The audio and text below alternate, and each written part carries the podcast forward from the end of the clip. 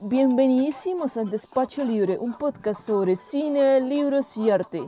Y precisamente por ello hoy estamos en modo cine con la saga Rápidos y Furiosos. Más exactamente hoy vamos a hablar de la última entrega, la novena, ¿no?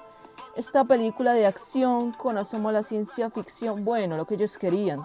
Y que está dirigida por eh, el taiwanés Justin Lin, quien anteriormente ya había estado a cargo de algunas películas de esta saga, creo que la número 3, Tokyo Drift, y luego hasta la entrega número 6. Y bueno, la verdad es que esta película es, es una buena opción para gastar dinero sin motivo alguno. Y lo peor de todo, tiempo. Es que son 2 horas y 23 minutos. Uno de antemano ya sabe que son películas fatales Viste que además, bueno, tuvo diversas críticas, por ejemplo, en Rotten Tomatoes le dieron un 5, 7 de 10 y Metacritic creo que le dio un 58 o algo así de 100. Yo la verdad les daría un 30 sobre 100. Eh, es una película muy mala. A pesar de, de todo lo que les estoy diciendo, acá también sucumbimos, nos antojamos y decidimos hacerle un episodio eh, a esta saga, ¿no? Porque recaudó bastante dinero, por ejemplo, en el primer mes se llevaron 172 millones de dólares en Estados Unidos y en taquillería general 528 millones de dólares. Además, como somos tan masoquistas, estamos esperando la próxima entrega y ojalá sea la última, porque, o sea, la franquicia ya es infumable. Y bueno, creemos que es la última porque Universal Picture, cuando lanzó la entrega número séptima, lo dijo en el 2014 que iban a llegar hasta la entrega número 10. Eh, Entonces yo trataré de no despotricar tanto de esta franquicia, aunque creo que va a ser imposible, eh, queridos. Pero bueno, en fin, vamos a ello entonces. Todo inicia en 1989 con Jack Toretto, el padre de vuestro musculoso Dominic Toretto. el padre está participando en una carrera eh, de la Asociación Nacional de Carreteras de Automóviles en Serie, en pocas palabras, la NASCAR, que es lo más popular de lo popular en Estados Unidos y también a nivel mundial. Es, es muy reconocida, es importante. Y citando aquí eh, tantito historia, la NASCAR nace en Daytona Beach entre, me parece que fue en el 25, no, en el 20, 1927 al 35, pues antes de ello, a principios del siglo, los reyes de la pista estaban en Francia, en las calles de París, Italia, Bélgica, que era eh, donde se empezó a desarrollar los prototipos de, de automóviles, ¿no? Y también luego en Alemania durante el tercer Reich, cuando estuvo Adolfo Hitler, invirtió eh, plata y investigaciones, todo esto para la creación y desarrollo de motores de guerra y automóviles, ¿no? Y volviendo al tema, para no irnos por las ramas, todo pinta normal en la familia Toreto, justo hasta los pit stop que ocurre aparentemente un accidente azaroso en el que Jack Toreto, el padre, ¿no? Colisiona con otro competidor que es su rival de muy mala leche, por cierto. Ya luego se termina este flashback y vuelven al presente eh, del filme y dan un Dominic Toretto maduro, no solo en lo físico, eh, también en su comportamiento. Es, es una persona ya mm, menos caprichosa, está más cauto. Además, viste que, que ya tiene un nene, el, el Brian, pues y vive con Letty en una granja alejada así al tipo eh, lechero. Pero bueno, entonces para no hacer eh, tanto spoiler, porque pues hombre, creo que se la van a ver, el flashback inicial sobre la familia biológica de Dominic y luego la escena donde recibe la visita inesperada de Ted, eh, Roman y Rancy, quienes le cuentan sobre lo sucedido eh, son necesarias porque arman toda esta idea eh, central, si es que se le puede llamar así, diría más disparatada, de esta novena entrega, donde luego se dan cuenta que deben eh, rescatar al comandante este de las fuerzas especiales encubiertas y todo esto, tienen que obtener el dispositivo Ares, creo que así se llama, así como evitar que Cypher encuentre primero el aparato y tienen que capturarle. Y hablando un poco de este personaje que es el antagónico, mm, personalmente no creo que Charlize Theron sea una super actriz, pero pues prestarse para actuar en esta saga, yo creo que me parece una pavada. Yo creo que tiene mejores propuestas, ¿no? En fin, ellos tienen que descubrir, descubrir quién o quiénes están detrás de todo este quilombo y atraparlos. Entonces así reúnen a todo el equipo, a Letty, a Ramsey, eh, Roman, eh, Tesh y Han, que es el plus. Ah, por último también está Mia Toreto. Después llega Dominic Toreto, que no quería unirse en esta misión, pero como lo da todo por la familia, al final acepta antes de hacerse todo un histeriqueo, claro, porque pues según él y en la película no hay un equipo más especializado e indicado que estos corredores de autos pensionados y desprolijos para una misión supuestamente encubierta de dicha magnitud, ¿no? Ay, y eso que encubiertos no tienen ni un cacho. Ya les digo yo que, o sea, causan un revuelo de pinches reggaetoneros y destruyen todo lo que les rodea en serio que deberían laburar, pero en la división del FBI o qué sé yo. O sea, en este filme eh, todos son drama queen, eh, te tiran en un apocalipsis en el que Toreto y sus amigos eh, son los Mesías y los apóstoles, y ante ello no hay nada que hacer más con esta saga y esta entrega hasta que se termine. Por ello, los únicos recursos que tienen a su favor en esta eh, película y en esta franquicia en general eh, son el montaje, eh, los efectos visuales, como los planos, la fotografía. Hay que reconocer que sí son muy buenos, o sea, la fotografía es súper nítida, buena, los montajes, puff, re, bien, o sea, se nota que le metieron la pasta en esa parte y bueno, a lo de los carros, ¿no? Y a lo de andar viajando por todo el mundo. Pero de nuevo derrochan el dinero porque no hay una cohesión de dichas escenas, eh, desde las secuencias, no hay un objetivo propuesto eh, mm, para que las escenas muestren algo concreto. Por otro lado, la actuación de John Cena se llama, ¿no? Sí, eh, me, me, pareció, o sea, insípida, solo ahí parado con su cara mm, de militar, de hombre inmaduro y herido de ego. ¿Y qué decir de Michelle Rodríguez? O bueno, Leti Ortiz que piensan que por ponerle esa cara de, em, em, bueno, ya han de saber cuál es su expresión permanente, ¿no? En esta saga. Y es más, yo pienso que le han de pagar un montón de dinero por dañar su físico por más de 15 años que ha actuado para esta franquicia. Aparte que la ponen con cara de malota, como eso fuera eh, sinónimo de una mujer de entereza e intrépida, como si tuviese al final voz y voto en la saga, sabiendo que no es así. Y bueno, no es solo con el personaje de Letty, ¿no? También están las otras chicas. O sea, pero vamos que no importa cuántas mujeres incorporen en esta franquicia si la estructura sigue siendo machista. El lema típico de detrás de todo hombre, hay una gran mujer, no va aquí. O sea, por ejemplo, en esta novena entrega trajeron de nuevo al personaje de Mia Toreto, ¿no? Pero, ¿a qué regresó? ¿A qué? Su retorno no tuvo ninguna relevancia, no marcó ningún giro en el filme, cosa que sí hizo el, el papel o la llegada de su otro hermano Jack Toreto.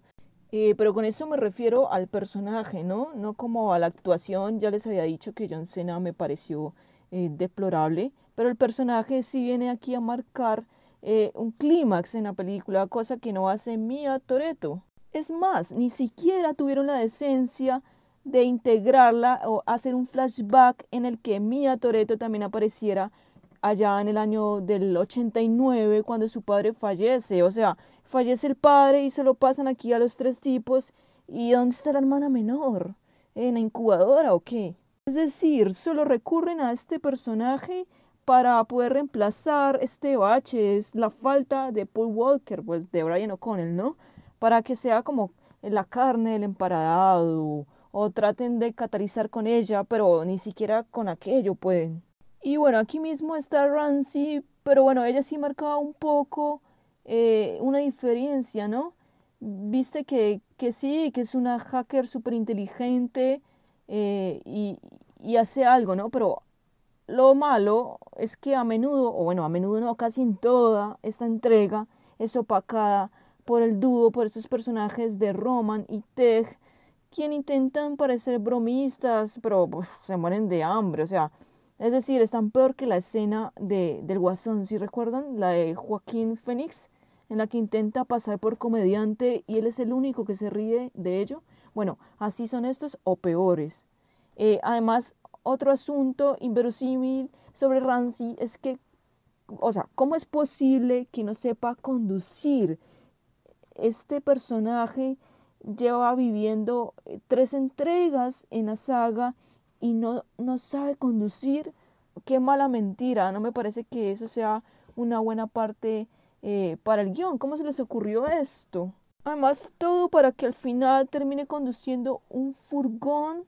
En fin, la hipotenusa. Y bueno, aquí otra cosa es con, eh, con los personajes, es sobre Toreto, Vin Diesel, pues, que es protagónico desde el 2001 eh, siempre se presenta con un lenguaje casi nulo, no habla pues, casi nada, o sea, ponele que maneja un lenguaje monosilábico, eh, con el cual no logra enlazarnos, no hace comunicación y no es como si eh, uno pudiese justificarle esta falla porque si maneje el lado del lenguaje corporal, pues tampoco dice mucho, tampoco en el lenguaje corporal expresa nada, ni siquiera tiene, pues el personaje solo posa frente a las cámaras y ya está. O sea, tipo, y el man es un cassette rayado que solo repite, eh, hay que darlo todo por la familia. Tipo, y como que para este personaje le han querido poner un mal remedio, creo que de la ley omerta, de estos principios de ética mafiosa italiana, de eh, tuto por la familia y así va dando la vida por todos tal cual Mesías de la testosterona. Y saben que creo que Vin Diesel no actúa muy bien, por ejemplo en Triple X, en esta otra que trabaja de cuidador, eh, en una niñera prueba de balas, siempre que se ve en escena está en modo tieso, es pura actuación de machote de romanche enyesado. Y otro aspecto desilusionante con los personajes aquí es, eh, no sé, este tipo de resurrección que les hacen. Me parece que es una falta de creatividad y también de respeto con el espectador, porque es que eso no lo hacen porque lo tengan premeditado, lo hacen para volver a reciclar mediocremente. Ahora vimos a Han, yo creo que capaz en la última entrega vamos a ver a Gal Gadot, eh, a Giselle pues, eh, reviviendo. Y es obvio que a esta entrega ya no se le puede pedir más esta franquicia. Vamos a saber que todos reviven, todos mueren. Eh, Torito vuela, saca capa. Bueno, hacen y deshacen. Y nosotros ya tenemos que saber que eso va a pasar y que vamos a ir a pagar la boletería para la próxima y última entrega. Eh, pero antes de eso, nos vamos a ir a una pausa eh, rápida y furiosa. No se vayan, ya regresamos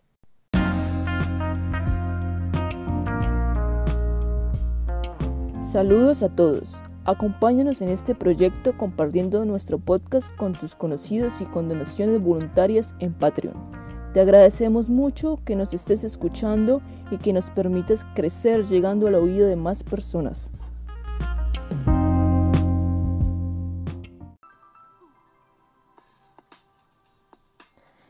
Bueno, regresamos rapidísimo con tanto nitro que ni se imaginan eh, ¿qué estábamos hablando? Íbamos, eh, bueno, estamos hablando sobre la última entrega eh, de Rápidos y Furiosos, ¿no? Espérense un momento eh, para Tupac.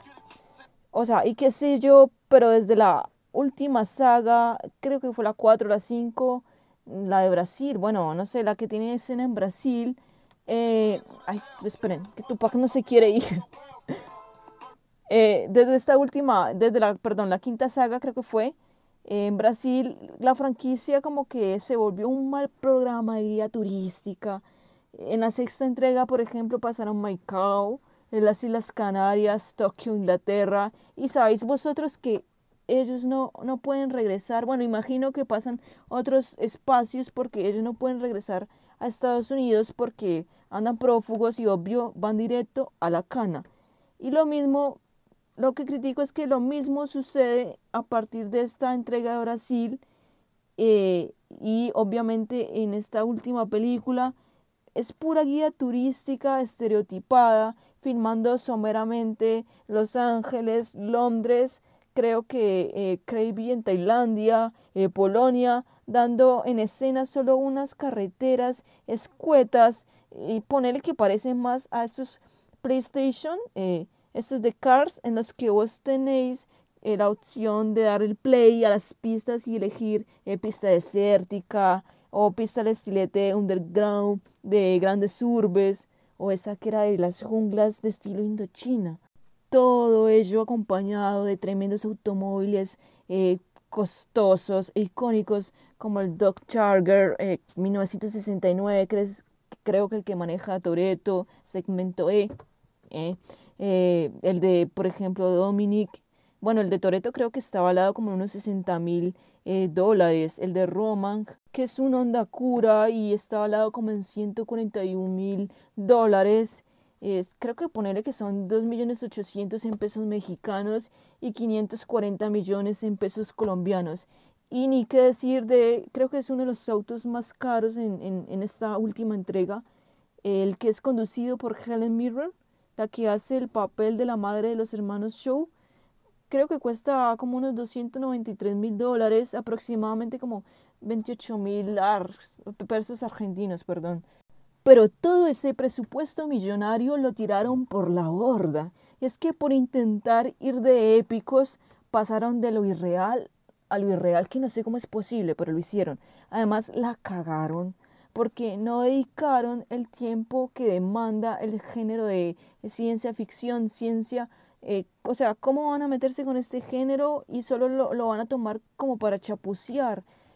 Y eso mismo o peor les pasó con el campo de la física. O sea, que vamos que no se trata de arrojar los, en los libretos esas palabrillas que traten o que digan de termodinámica, electromagnetismo, mezclados con aquello de los motores de propulsión y nitrógeno y, los autos y ya tenemos una película donde vamos a pasar unos supermecánicos eh, conocedores y con gran experticia. No, ponele y parecen eh, estos programas infantiles de capitanes espaciales tipo, si se acuerdan de esta saga de super espías, bueno, así, si recuerdan esas películas. Y, y o sea, Tej y Roman yendo al espacio, a esa estratosfera, como el, en el carro de, de, de Doc. Es decir, ¿qué querían hacer? ¿Una mixtura con Volviendo al Futuro? Qué sé yo, pero esos libretos ya deberían de pasar a la comedia y bueno, a la acción. Y ya que estamos hablando de libretos, no sé dónde rayos está el guion. O sea, sabéis que el guion comprende eh, como lo que son los diálogos, eh, las escenas, las secuencias, todo integrado, pero en el lenguaje, ¿no? No sé si, si me haga entender. Es como una descripción bien prolija y pormenorizada de lo que los actores eh, realizan en escena. El guion es como el relato de lo que va a suceder en la película, ¿no? Y aquello es trabajo del guionista, eh, que haya una estructura en el mensaje, eh, qué quieren comunicar con esta película, ¿no? El guionista junto con el director deben entregar un libreto que muestre la inmersión eh, en los temas que van a tratar y los que van a representar los personajes eh, como los que les mencioné, estos de física, mecánica, dispositivos tecnológicos, cibernética, es decir, que se vea eh, que los personajes sí toman el control de estas palabras, que conocen, no queremos obviamente unos físicos o unos heck, porque, o sea, es muy difícil, pero sí por lo menos que conozcan y manejen un lenguaje básico, que manejen el concepto y la acción que éste requiere. Pero no, obviamente esto no se ve, unos van por un lado, otros van por el otro, hablan disparates, hablan esto y aquello. Y bueno, ya como les decía, desde la quinta entrega, bueno, desde antes, pero digamos que desde la quinta es mejor no esperar un argumento lógico de esta franquicia, eh, pues más sin embargo esta novena entrega deberían titularla Rápidos y disparatados o Rápidos y ridículos, viste que no se les ve ni la... ay, por otro lado, que no se les ve ni la sangre, no solamente en esta novena entrega, sino que desde hace rato vienen dándose piñazos todos, toretos en unos piñazos, cerca de edificios, y cuando uno va a ver el personaje, no tiene sino una mísera gota de sangre. O sea, ¿qué son? ¿Son humanoides? ¡Qué error, por favor! Tienen que maquillarlos mejor. Tienen que hacerle moretones, pintar bien la sangre, el violetica, todo esto, porque parece ya eh, humanos híbridos, qué sé yo. Y no sé, pero por ahí esta franquicia es, le hubiera apostado, se hubiera quedado con la temática de las primeras entregas, eh, con esta que tenía intenciones de underground, en las que eran más reales, eh, más los personajes incluso tenían más apropiación de sus queridos carros, eran más mecánicos. Y eso hubiese sido guay porque seguro y habían tenido un contexto eh, y una coherencia, algo que ofrecer, una riqueza, eh, una riqueza tanto en el argumento como en el guion de los personajes. O sea, tenían la opción de tirar de movimientos artísticos y culturales tan amplios que ofrece el underground como el punk, el metal, eh, el, el hip hop, con, con, el canto del rap, tenían el freestyle, eh, podían aprovechar los grafitis, por favor, eh, murales, es decir, para mostrarse cosmopolitas no, no había necesidad de que fueran cancheros intercontinentales. O sea, nada como las dos primeras entregas en donde sí eran underground y sí mostraban subalternidades y gente dura con los piques, todos reuniéndose en las noches cómo perder eso por ir mostrando pistas de PlayStation internacionales. Nada, nada. Y bueno, ya con esta última parte terminamos, porque en realidad capaz y alguno de vosotros pensáis que es una película pluricultural por realizar filmaciones en distintos países, eh, por el elenco, mm, que es de nacionalidades y etnias diferentes, su forma de vestir, su presidencia económica, social, cultural, o sea, aunque ahora sean unos yuppies, pero no, no es así. Eh, si están pensándolo, yo pienso que están equivocados.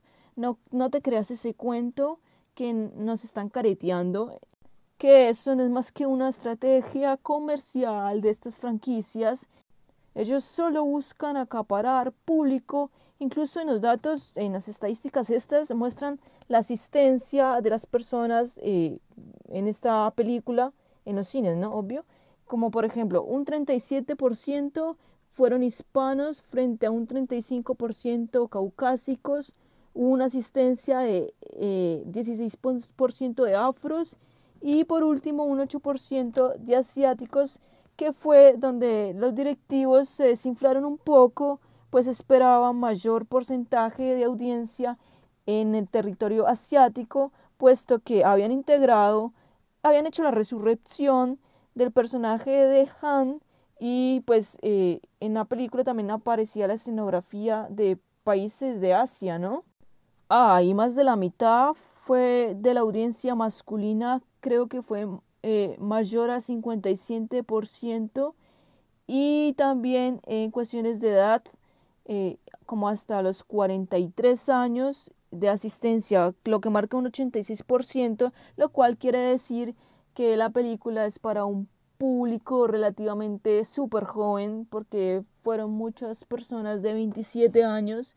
Luego eh, la segunda tanda fue como de 34 años y nadie de la tercera edad, por supuesto.